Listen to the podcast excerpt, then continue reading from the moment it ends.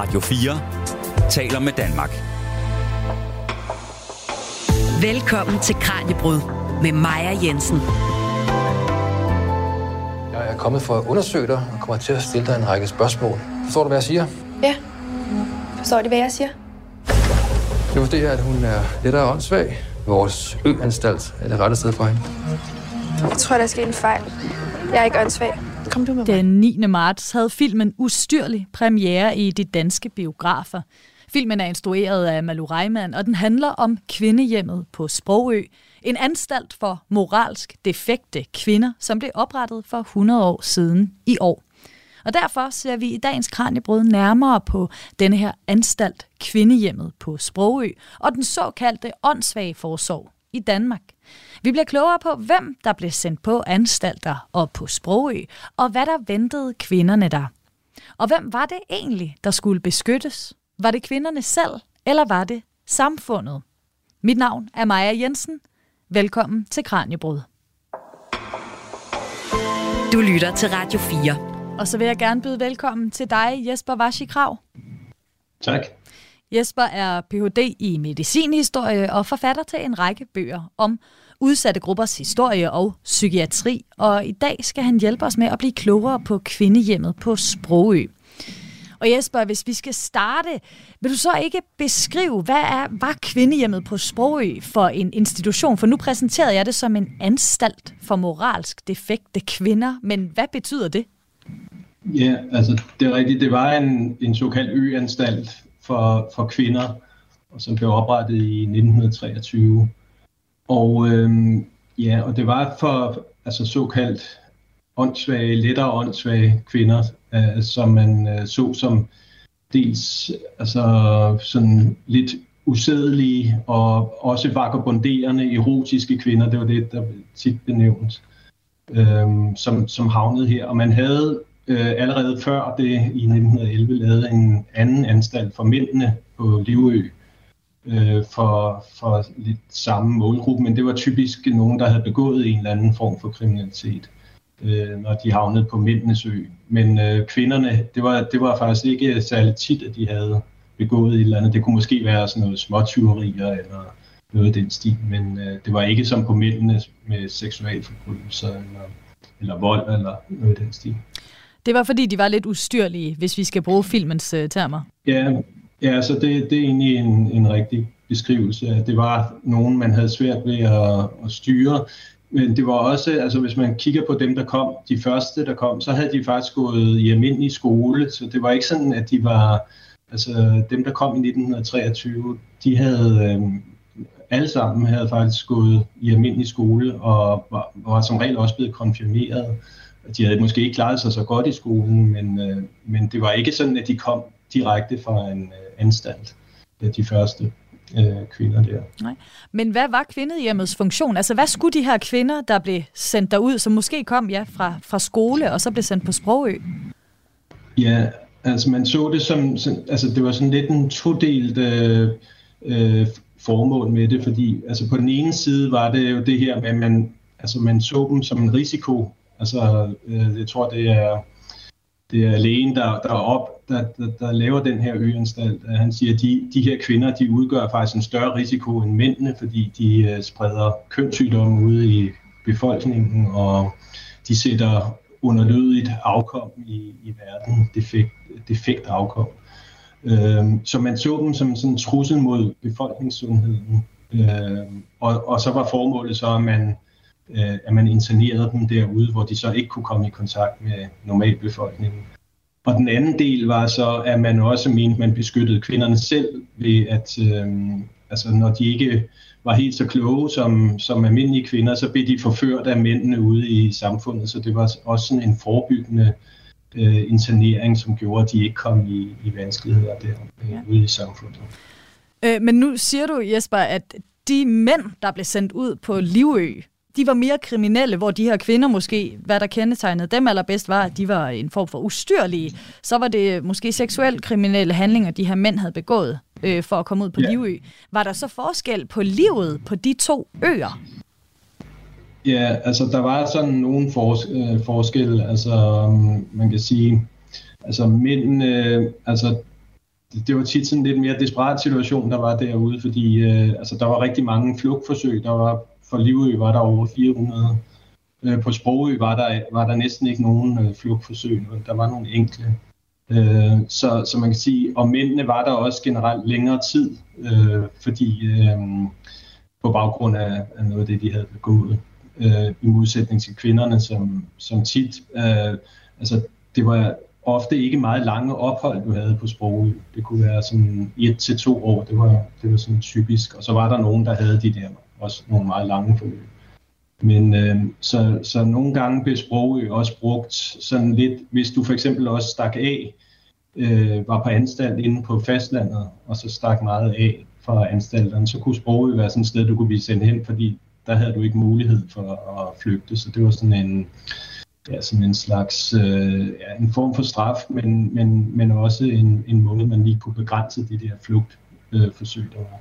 Men hvad var det, forventningen var, at der kunne nå at ske på de her et, måske to år, som du siger, mange af kvinderne var derude, når man så sammenligner med mændene, der jo på en eller anden måde var sat derud også for at beskytte resten af befolkningen mod deres ja. kriminalitet? Ja, altså det man, man håbede på også, det var, at, man, at når de kom ud på øanstalten og også fik sådan en, det man kaldte en plejemor som forbillede, øh, forstanderinden, typisk øh, Frida Nielsen der i, i filmen, øhm, så ville hun virke som sådan et, et, et godt eksempel til efterfølgelse, og, og de ville lære sådan de der typiske ting, man skulle bruge for at kunne klare sig i et hjem, øh, måske blive gift. Det var jo også nogle af, af kvinderne, der blev.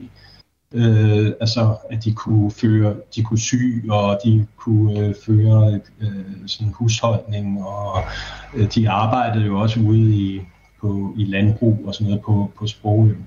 Hmm. Så det var sådan de der basale færdigheder, man håbede, og så de kunne blive sådan ført på, på rette vej igen øh, fra, fra den der usædelige øh, tilværelse, de havde haft før. Så de skulle lære at være en ordentlig, øh, en ordentlig hjemmegående husmor, egentlig? Ja, ja fordi altså, en af de måder, man, man kunne få dem ud på øh, fra Sprogø, det var også, at de kom ud i noget, der hed kontrolleret familiepleje, som var sådan hvor de måske kom ud hos en, øh, en landmandsfamilie, og så var de husassistenter, eller hjalp til på gården, eller noget i den stil. Øh, og så kunne de sådan komme væk fra, fra det der anstaltsliv, og så måske derfra blive sluset videre ud i samfundet. Øh, og måske, altså mange af dem, de håbede jo på, at de blev gift, øh, ligesom alle mulige andre, så det var jo også, øh, Birgit Kirkebæk har skrevet sådan en øh, bog faktisk om, om øh, historiker øh, om, om sprog i anstalten, og hun har også analyseret mange af de her. Hun siger jo, at det, som mange af kvinderne de gerne ville, det var det her med at blive gift, og, men det var heller ikke nogen en nem sag, fordi altså, hvis de skulle giftes, så var, det var ikke noget, de selv bestemte, om, om, altså, selvom de havde en bejler, der stod og, og, og skrev breve til overlægen, så var det ham, der skulle godkende ægteskabet. Så det var heller ofte blev, blev det ikke godkendt, hvis man ikke synes, at manden levede op til kravene. Så, så det var jo, at det, det har vi måske svært ved at forestille os det der med, men altså, man, som åndssvag måtte du ikke gifte dig, øh, og det skulle, altså, du skulle dels have overlægens tilladelse, men du skulle også fra 1938, hvor man får en skærpet ægteskabslov, der skulle du også have en tilladelse fra Justitsministeriet for overhovedet at få lov at gifte dig. Altså du måtte ikke øh, som åndssvag. Og hvis du skulle gifte dig, så var kravet som regel, at du også skulle steriliseres, så du ikke satte øh, børn i verden. Ja, og, og det kommer vi også til at, at tale om igen senere i programmet. Men Jesper, det er jo 100 år siden, at kvindehjemmet på Sprogø det blev oprettet. Hvor mange år er det så siden, det lukkede? Ja, det lukker i 1961, øh, så det, det, altså, der er omkring 500 kvinder, der når at, at være der i, i, i den periode der, mm. fra 23 til 61. Ja. Og senere i programmet, der vender vi altså tilbage til Sprogø igen, men allerførst så skal vi kigge lidt længere tilbage i historien, for nu skal det handle om den danske åndssvageforsorg. Du lytter til Kranjebrud på Radio 4. Og i dag handler Kranjebrud om kvindehjemmet på Sprogø, som blev oprettet for 100 år siden i år, altså i 1973. Og derfor taler vi i dag med historiker Jesper Vashi Krav, der har skrevet flere bøger om psykiatri og udsatte gruppers historie. Og Jesper, nu tager vi et skridt tilbage for kvindehjemmet på Sprogø. Det var jo en del af den danske åndssvageforsorg. Og hvis vi skal starte med det, hvad var den danske åndssvageforsorg så, og hvornår opstod den?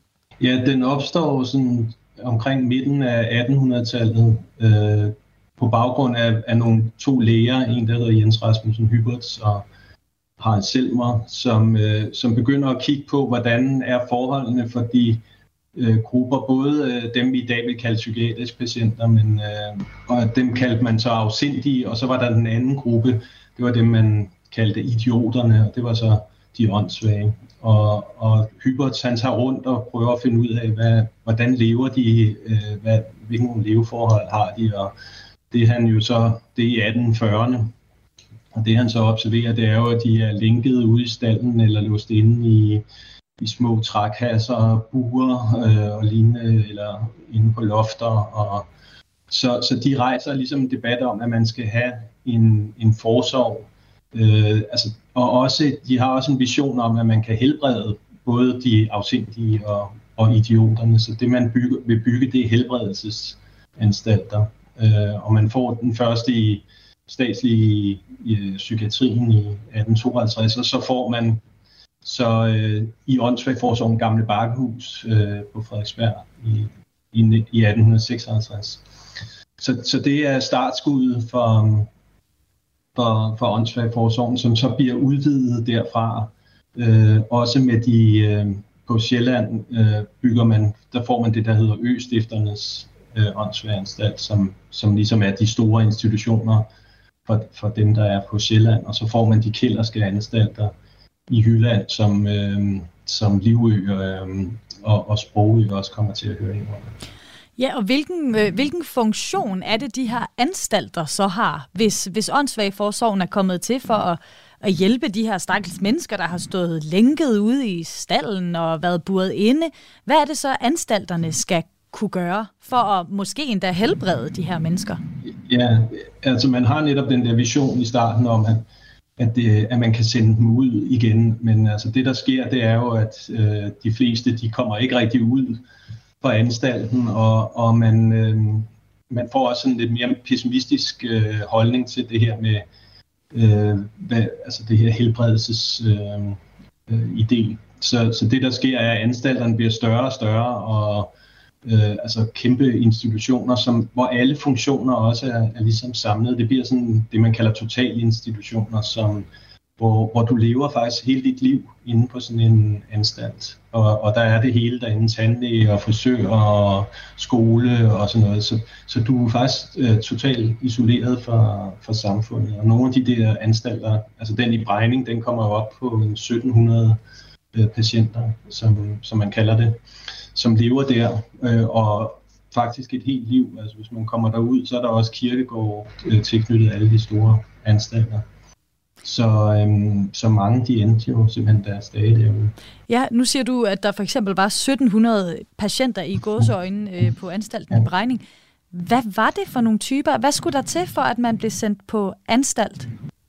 Ja, altså det var lidt bredere altså begreb end det, vi nok har i dag. Så man, altså man kunne både komme der som barn, øh, hvis øh, der var for eksempel i skolesystemet var der indberetningspligt, hvis man havde nogen, man synes, der var bagude, så skulle man indberette det. Øh, så, så der kunne du allerede komme, måske også på forældrene, hvis de var klar over, at der var noget, så kunne man aflevere sit barn på anstalten. Og, og nogle gange, hvis det var det bedre borgerskab, så fik de at vide, at du kan aflevere barnet her, og så kan du få dig et nyt at glemme øh, den, du, du afleverede. Øh, men så var det jo, du kunne også blive inddraget under åndssvagforsorg, når du var øh, sådan i 20'erne, også helt op i 30'erne måske. Og det var det, der skete for mange af pigerne. Øh, og, og, og ligesom kriteriet var, at man havde sådan en intelligenstest, øh, som var udviklet i Frankrig, Binet Simon-testen, og den blev overtaget i Danmark i, i begyndelsen af 1900-tallet. Og øh, så skulle man øh, hvis der var en mistanke om en eller anden form for åndssvaghed, så skulle man øh, prøve den der test, og hvis du så scorede under IQ 75, så var du åndssvag. Det var sådan den objektive måling, mente man. Ja, og hvad, er, hvad var det for nogle spørgsmål? Er det det, vi kender som sådan en IQ-test, hvor man får testet sine logiske færdigheder? Det, det var sådan en aldersopdel øh, prøve, altså aldersopdelte prøver, så man øh, øh, som egentlig var udviklet til børn. Øh, men øh, så det var sådan nogle øh, ting, som at du skulle genkende øh, såkaldte smukke og grimme ansigter på sådan nogle tegninger og ansigter, der manglede ører, eller sådan set, det skulle du kunne udpege og bestemme farver og små vægte, som du skulle sige, hvilken en, der var tungest og sådan noget. Og så blev prøveren mere og mere avanceret, jo længere du kommer op i, i alders, og så øh, sådan i alderen. Og så, var det, så blev det sådan noget logiske og, og også sådan nogle moralske øh, spørgsmål. Sådan, det kunne være sådan noget som, hvad er forskellen på en konge og en præsident? Det skulle børnene så kunne svare på. Og, eller hvorfor vil kvinder så gerne giftes? Det var også sådan lidt andet. Så de var jo også sådan, de afspejlede jo også nogle, kan man sige, nogle øh, værdier i, i, i samfundet. Øhm, og som sagt, hvis du så scorede under, de, de, ret, de var ret svære, de der prøver, og man skulle have en ret, øh, ret solid skolebaggrund, for man, man kunne klare dem. Så øh, selv hvis du kunne læse, altså mange af dem, der kom på Sprogø, de kunne jo både læse og skrive og regne og alle de der sådan basale ting. Men alligevel scorede de måske øh, IQ 78 eller 58 eller sådan noget i den stil, selvom de havde alle de der færdigheder.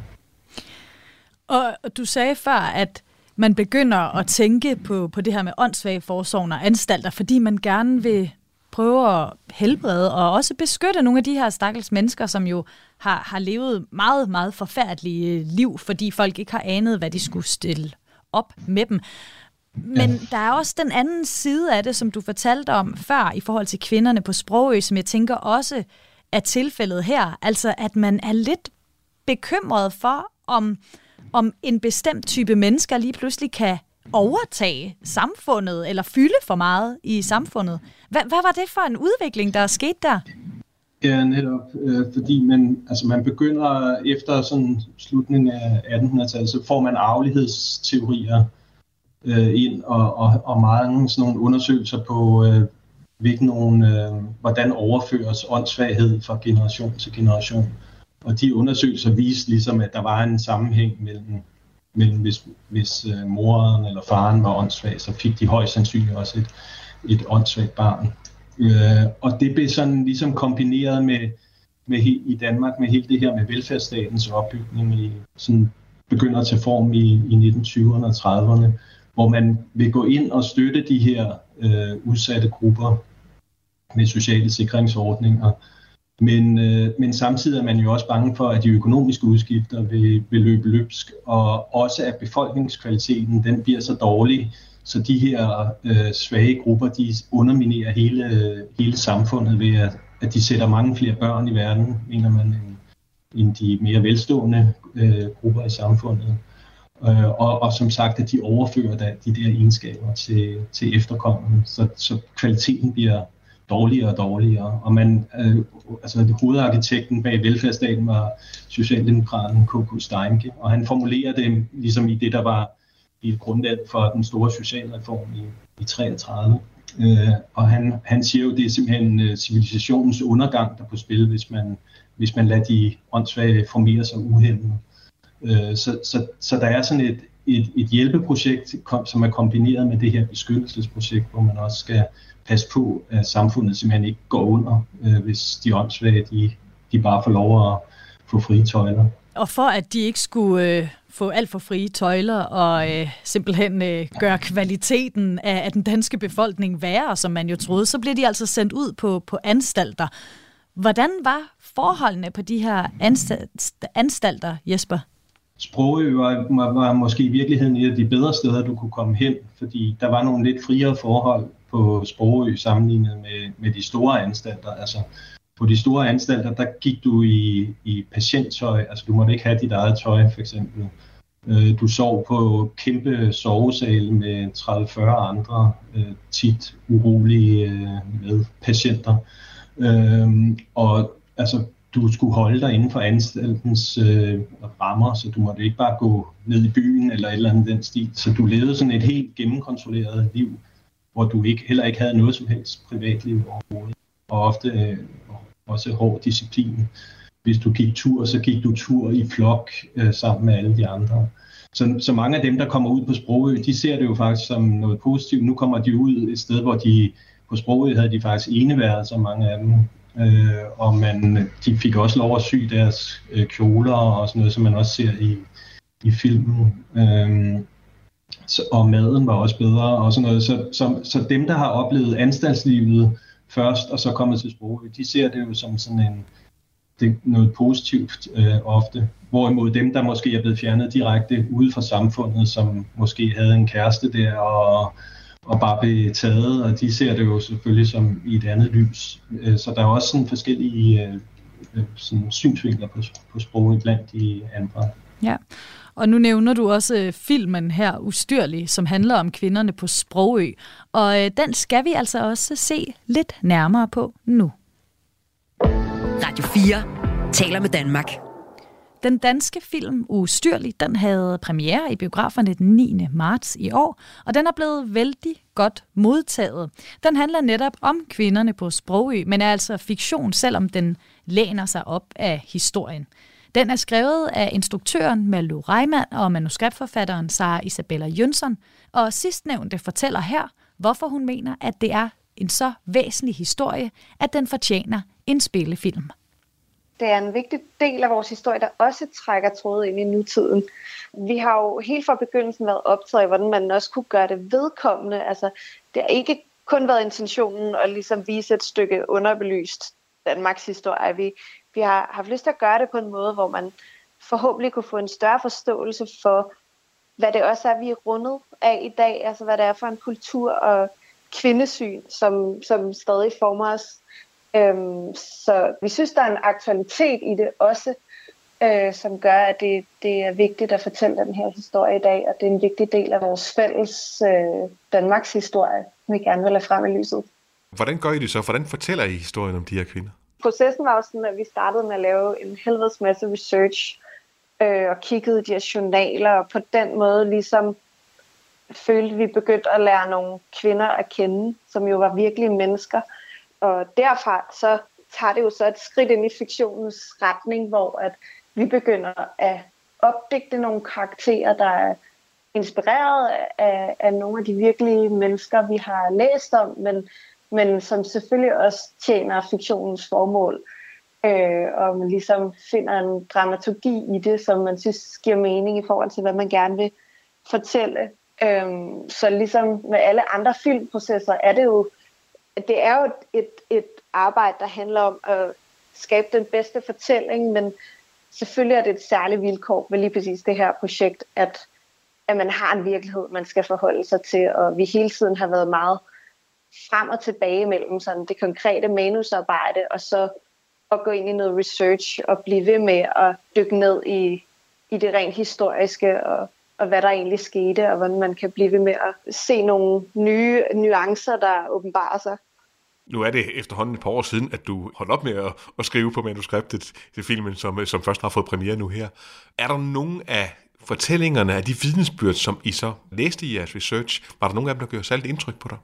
Øhm, jamen, altså, det gjorde, det gjorde særligt indtryk på mig at, at læse om de her kvinder, der havde fået øh, frataget deres børn inden de kom til øen. Altså som allerede havde født børn og, og levet med dem i en vis periode, og, og så ligesom havde fået taget dem fra sig. Øh, det gjorde selvfølgelig også stort indtryk at, at læse om de her tvangssteriliseringer, øh, som, som rigtig, rigtig mange af kvinderne jo blev udsat for. På et tidspunkt blev det nærmest øh, en omstændighed ikke, for overhovedet at komme væk fra øen. Øh, jeg tror, at det, det var virkelig noget, der gjorde indtryk på mig. Øh, og det gjorde enormt indtryk at læse sådan, hvor relativt almindelige de her kvinder jo var. Altså, mig og Malou kunne jo hurtigt se, jamen de træk, der blev beskrevet som defekte i deres journaler, det er jo træk, vi kunne genkende hos os selv. Altså, det var ret almindelige kvinder, ikke?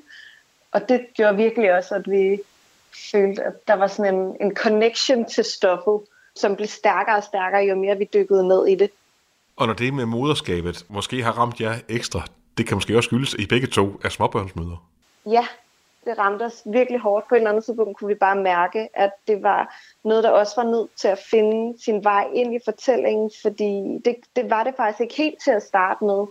Men på et tidspunkt var det helt oplagt, at det var noget, vi skulle bruge i forhold til vores hovedkarakter, tror jeg godt, jeg kan sige, uden at du kommer til at afsløre lidt. Men som ung kvinde, øh, der selv bliver mor for første gang og sådan noget, så bliver man jo bare ekstra ramt af at høre om de her skæbner. Der er allerede mange, der har set filmen, og der kommer sikkert øh, flere til den kommende tid, årene fremover måske også endda. Hvad håber du egentlig, at folk de får ud af at se filmen? Er der nogle bestemte følelser, du håber, de har i sig, efter de har set sådan en film? Altså, jeg håber rigtig meget, at det får os til at reflektere over det der med, hvad det er for nogle normer, hvad for en skam, der stadig styres i dag. Altså, hvad det er for en arv, vi har med os. Fordi som sagt, så har det jo virkelig været et ønske at gøre den her film vedkommende. Prøve at fortælle dem meget i, i øjenhøjde med de kvinder, der blev, der blev anbragt på øen. Så øh, ja, jeg håber, at man reflekterer over, hvad betyder, hvad betyder frihed for et menneske? Hvad, hvad vil det sige at miste sin frihed og miste retten til at bestemme over sin egen krop?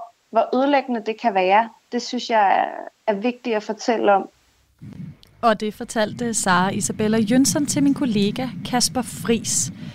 Jesper Vashikrav, nu tilbage til dig. Hvad tænker du om det, Sara fortæller om, om vigtigheden af at få den her fortælling ud til den brede danske befolkning?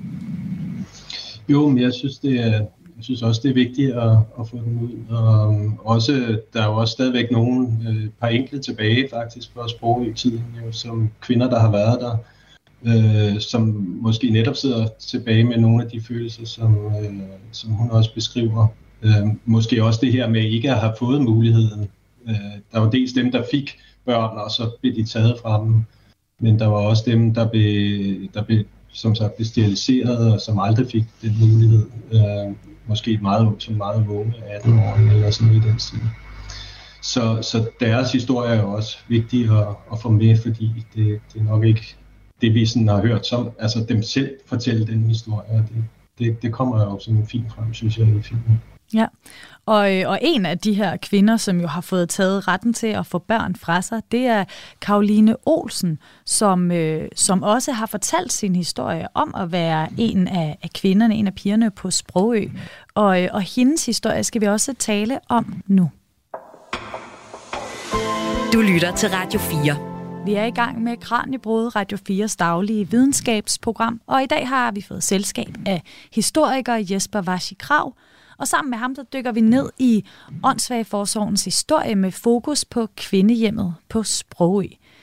Og Jesper, nu hørte vi lige øh, Sara Isabella Jønsson fortælle om filmen Ustyrlig, øh, som jo, hun jo har været med til at skrive sammen med instruktør Malu Reimann og den handler om kvinderne på Sprogø. Og du har jo også set filmen. Hvordan stemmer den overens med de fortællinger, du har hørt fra Sprogø i forbindelse med din forskning? Jo, altså jeg synes billedet er meget, øh, altså der, man kan godt se, at der er blevet lavet god research på den, og øh, altså også øh, måske det billede, vi kender af Sprogø, stammer nok fra Journal 64, meget med den her Jussi Adler Olsen roman, og også filmatisering, hvor man kan sige, at den her er jo mere afdramatiseret og tættere på, på det, som, som nok foregik på, på øen. Også de her ting, hvor altså, der er jo også en vis frihed i, i, og, og sådan nogle gode initiativer, kan man sige, som også kommer frem. Det her med, at de får lov at være på ferie på sådan en lille, lille sted, der hedder Friheden på øen, og øh, man viser øh, biograffilm og sådan noget, fordi man også synes, at der skal være noget øh, gode ting, og man indretter hjemmet også sådan med potteplanter og sådan, sådan lidt småborgerlig hygge, øh, som der skal være der, fordi øh, det kommer, det kommer de der piger jo normalt ikke. De kommer jo fra arbejderhjem, hvor der måske har været, slet ikke været noget i den stil der. Så, så sådan nogle ting, jeg synes, jeg er nogle meget gode detaljer, som også viser som den sådan lidt mere afdramatiseret form, som, som altså var på øen. Ja. Og en af dem, du også har talt med i forbindelse med, med din forskning, det er 92-årige Karoline Olsen, som var på kvindehjemmet Sprogø i 1951. Hvordan kom du i kontakt med hende? Ja, det var lidt uh, tilfældigt, fordi uh, jeg, jeg var med i et andet projekt, hvor vi, uh, som hed Anbragt i historien, hvor, hvor vi skulle kortlægge uh, altså dels fortællinger fra tidligere anbragte i åndsfagforsorg, men også alle andre forsorgsgrene, og der stødte jeg sådan tilfældigt på, det var tilbage i 2014, øh, på, der havde været noget omtale af hende i en, i en avis.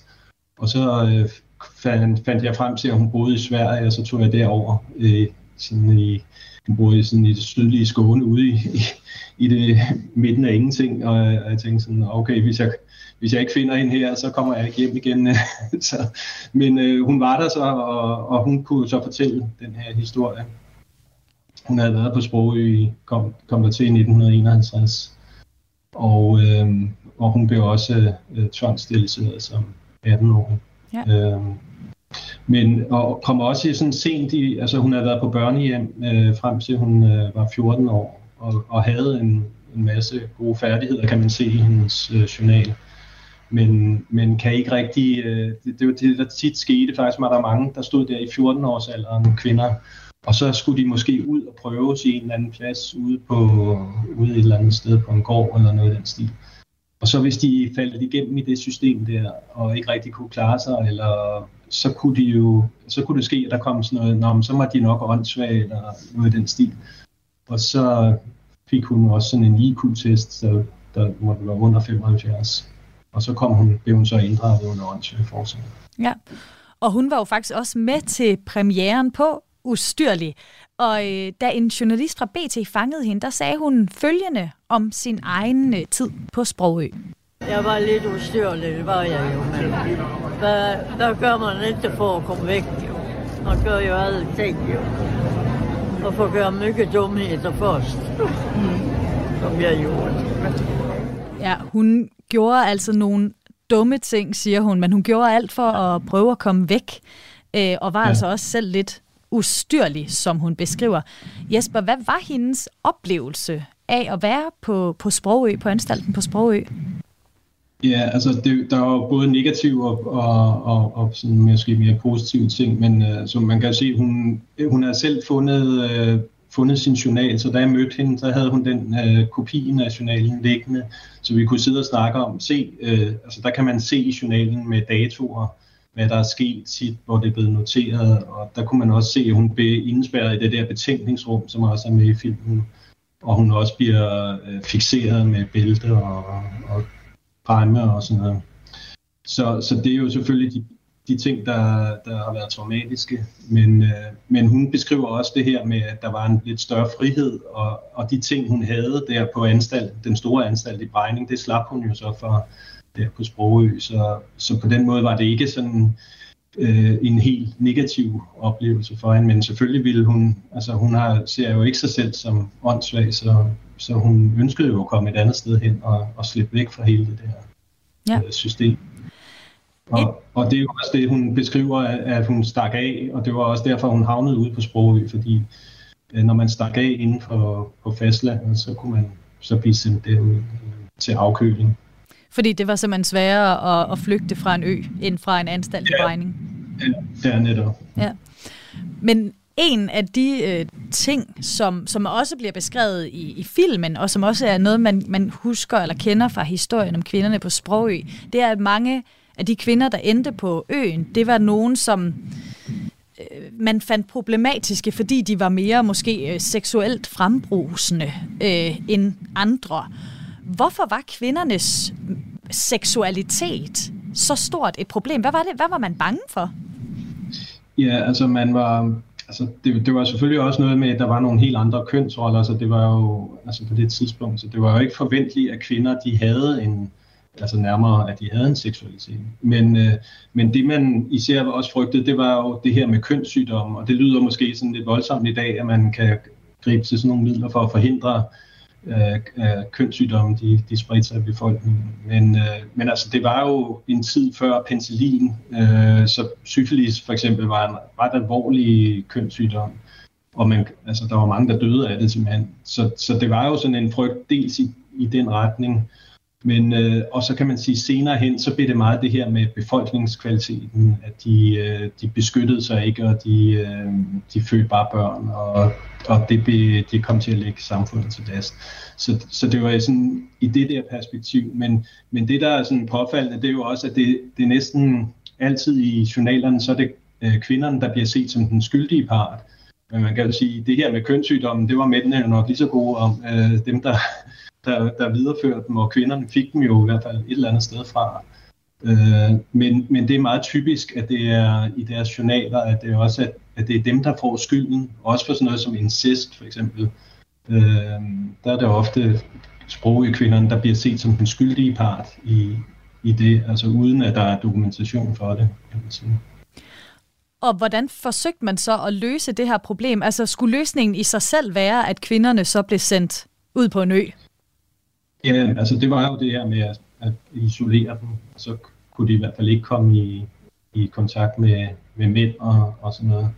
Så, så, så det, var, det var jo en af, af, af, af årsagerne, og så var det dels det her, at man håbede på også, at man kunne få dem bragt sådan på ret kurs igen, øh, og så øh, altså det her kønssygdomsperspektiv, det forsvinder lidt efter, altså man er især bange for det sådan op til, til 1940'erne og besættelsen, også fordi der sker en ret stor, voldsom øh, øh, stigning i kønssygdommen under besættelsen, øh, ligesom normerne, der, der, der begynder at slækkes der i den periode. Og så man er, man, er, man er ret bange for det i den tid. Men så derefter, så bliver det meget det her med, med befolkning, eller befolkningskvaliteten, og man skal man skal hindre dem i at, at, at føde børn. Ja, og det her med øh, sterilisation, det fortæller, øh, øh, det hører vi jo også om lige i, i klippet her før med, øh, med Sara Isabella Jønsson, øh, manuskriptforfatter til Ustyrte, som også fortæller om det. Og, og det var altså også en måde jo at, og, hvad skal man sige, prøve at, at kontrollere, hvad det var for en befolkning, man havde i forhold til den her frygt for, for det arvelige. Hvad fortæller de, øh, de kilder, øh, altså for eksempel Karoline Olsen, om det her med at få taget retten til at kunne få børn fra sig? Jo, altså man kan, man kan se faktisk i hendes journal har hun også, øh, der ligger nogle breve også, som hun har skrevet øh, på et tidspunkt, fordi det som mange jo gerne ville, man havde en mulighed for at få sådan en reoperation, øh, men altså hvor man kunne måske få øh, muligheden igen for at få børn. Og det er der mange, der, der prøver at søge om. Øh, og så er der mange, der søger, hvis det ikke rigtig lykkes, så søger de om at få lov til at få et plejebarn, øh, hvis de er kommet ud fra, fra anstalten. Så, så øh, det kan man også se i, i mange af de der journaler. Altså, så skriver de til, til overlægen og beder om, om de der ting. Så, så, og også, man kan også se i nogen, at der er en bitterhed, øh, hvor de skiller ud, når de, når de er flyttet ud i samfundet, og så, øh, så kommer de fra den kælderske anstalt, jeg skal se, hvordan det går, og så er der nogle af dem, der får, hvor de skiller dem ud over det, de har gjort ved dem. Ja. Og, de, og mange er også bange for det her med, hvis de så finder en mand, øh, det fortæller Karoline Olsen også, hun fandt jo en, en svensk mand, og flyttede derfor til, flygtede faktisk til Sverige i 1958, fordi hun måtte ikke forlade øh, landet eller forsorgen. Hun var under forsorgen. Øh, men øh, hun var så bange for, da hun havde mødt ham, at han ville, hvis, når han hørte, at hun ikke kunne få nogen børn, så ville han måske ikke giftes med hende. Øh, så det, det er også det, som mange flere af dem er, er bange for, ikke? At, at manden så vil fravælge dem, fordi så er der ikke nogen børn, ikke? Er ingen, ingen familie. Ja, men hvad var det for et liv, der ventede de her kvinder, når de så blev sendt hjem igen fra Sprogø. Altså, de var stadig en del af åndssvageforsorgen, så de var stadig underlagt en vis form for kontrol. Ja, altså mange, de kom ud... Øh, der, var, der var nogen, som faktisk slet ikke kom ud af forsorgen igen, altså som faktisk levede hele deres liv. Øh, så kom de bare over på den kælderske anstalt, og så var de der måske helt op i 1980'erne eller noget den stil. Men, øh, men dem, der så kom ud, de kom typisk ud i det her familieplejesystem, hvor de kom ud og tjene, eller havde, fik, øh, stedet fik så nogle penge for at, for at have dem der, og så, så arbejdede de på det sted. Og hvis det så gik godt, så kunne de måske øh, komme videre. Og, og der var så også øh, nogen, som fandt en mand, og som så øh, til sidst fik der begift, og så kunne de så blive skrevet ud øh, af forsorgen, når, hvis det, hvis det lykkes dem ligesom at få deres eget og tjene deres egne penge. Øh, så det er der også en, en gruppe, der gør. Og, og det er de meget glade for, fordi at der er mange, der også det der, der synes, det er belastende, at de hele tiden kommer øh, fra regningen, eller hvor de nu er, og tjekker op, hvordan det går, for de skal se, om de kan finde ud af at, at, at leve deres eget liv. Ikke? Så det er jo et meget formønderisk øh, system på det her tidspunkt, som, øh, som vi jo nok har lidt svært ved at forstå i dag, at man, at man, at man bare kunne det. Ikke? Men sådan var det. Altså, hvis du var under forsorg, havde du stort set ikke nogen rettigheder. Du kunne ikke bare nægte og, og som sagt, du kunne heller ikke bare gifte dig, du skulle hele tiden have de her tilladelser til at gøre en masse ting. Ja, men kvindehjemmet på Sprogø, det lukker altså i 1961, og hvorfor det lukkede, og hvilken udvikling der skete på det her område i perioden frem til 1980, hvor åndssvagforsorgen den blev nedlagt, det skal det handle om her i sidste del af programmet. Du lytter til Kranjebrud på Radio 4. Og vi har altså taget hul på de sidste 10 minutters tid af dagens program, der i dag handler om kvindehjemmet på Sprogø. Jakob Vashi Krav, hvornår begynder man at afvikle eller tale om, at nu skal kvindehjemmet på Sprogø lukkes ned? Og, og hvorfor skal det lukkes ned? Ja. Det sker sådan i stedet omkring 1950'erne, og altså en af tingene er, at, øh, at antallet af kvinder på institutionen også øh, er faldende. Så til sidst er der faktisk ikke særlig mange derude. Øh, også fordi øh, ja, øh, altså man, man får også et andet syn på, på åndssvaghed, som begynder især øh, efter 2. verdenskrig, hvor vi får øh, menneskerettighedserklæringen øh, 1948. Og så er der nogle... Øh, øh, det, det er noget, som Danmark tilslutter sig, og vi får så også en, grundlovs, eller en grundlovsrevision i 1953, som gør, at man også kan få mulighed for altså de her administrative anbringelser, hvor du bare bliver anbragt ude på sprogø, og du har ikke nogen mulighed for at, altså hvis du ikke mener, at du er åndssvag, så kan du faktisk ikke prøve det ved en domstol. Øh, den mulighed får man der. Og så får man en ny forsorgschef i, i 1959 i åndssvagforsorgen, som er meget inspireret af det her med menneskerettigheder. Øh, og det betyder jo, at, man, at han ser jo de åndssvage som nogen, der skal have de samme rettigheder som alle andre øh, grupper i befolkningen, og de skal have det, han kalder en, Niels Erik Bang Mikkelsen, en tilværelse så nær det normale som muligt. Så det bliver jo et projekt, hvor man, man skal ligesom væk fra de her institutioner. Han ser også byanstalterne som forældede, øh, og så skal man så vidt muligt, øh, dem der kan, skal ud i samfundet igen. Og, så, så, så der er en proces der. Der er også faktisk nogle læger fra Brejning, øh, en, en kvindelig læge, som får ansvaret for Sprogø der i slutningen af 50'erne, Annelise Dupont, som, som også går selv synes, at nu er det der Sprogø. Det er også en dyr løsning, fordi når man ikke har mange kvinder derude, alt det her med, at du skal have du skal jo sejle alting derude, og, så, det, så det er nogle meget dyre pladser, man har derude. Øh, så, man, øh, så, så man arbejder også øh, den vej fra nogle af lægernes side. Der er også nogen, der er meget imod, at man nedlægger de der anstalter. Men, øh, men det er så det, der sker i 1961. Er det også øh, de andre anstalter, altså inde i fastlandet, som, øh, som lukker ned her fra, fra start 60'erne?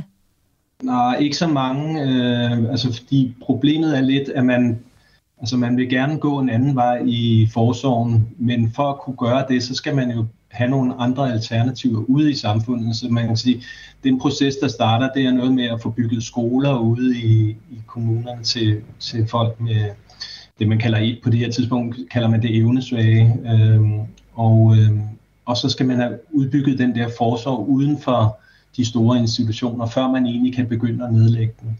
Så man har egentlig de der store, kæmpe institutioner helt op til 1970, slutningen af 70'erne. Ja, og altså noget, der virkelig overraskede mig, det var, at det først var i 1980, at åndssvagsforsorgen blev nedlagt. Hvordan kan det være, at det først sker her i 1980, hvis man er begyndt egentlig lige så langsomt at lukke ting ned fra, fra 61 med, med Sprogø? Ja, altså jeg tror meget af det sker jo egentlig først, øh, altså også i forbindelse med ungdomsoprøret, hvor man virkelig får en modreaktion på hele det der øh, forsorgssystem og også film som Gøgeredden, der kommer i, i 1975. Det er sådan en, der virkelig øh, sætter tingene i, i bevægelse. Øh, så, så, så det sker jo først, øh, altså man har villet gå den vej, men, men først når man, vi er deroppe i 1980, øh, hvor man får det, der hedder særforsorgens udlægning, hvor man går væk fra de, væk fra de store institutioner, og så have, have folk ud i, i lokalmiljøet. Øh, det første er, at det begynder at, at ændre sig, og man kan sige, meget af det fortsætter jo faktisk. Altså, der er jo også nogen, altså, der er jo mennesker på det tidspunkt, som er der i 1980, som har levet hele deres liv på sådan en kæmpe institution. Altså, de er kommet der som børn måske øh, helt små, og så, så er de måske 40, 50, 60 år, og de har ikke kendt andet end, end, øh, end den der store institution. Det er jo deres hjem på en eller anden måde.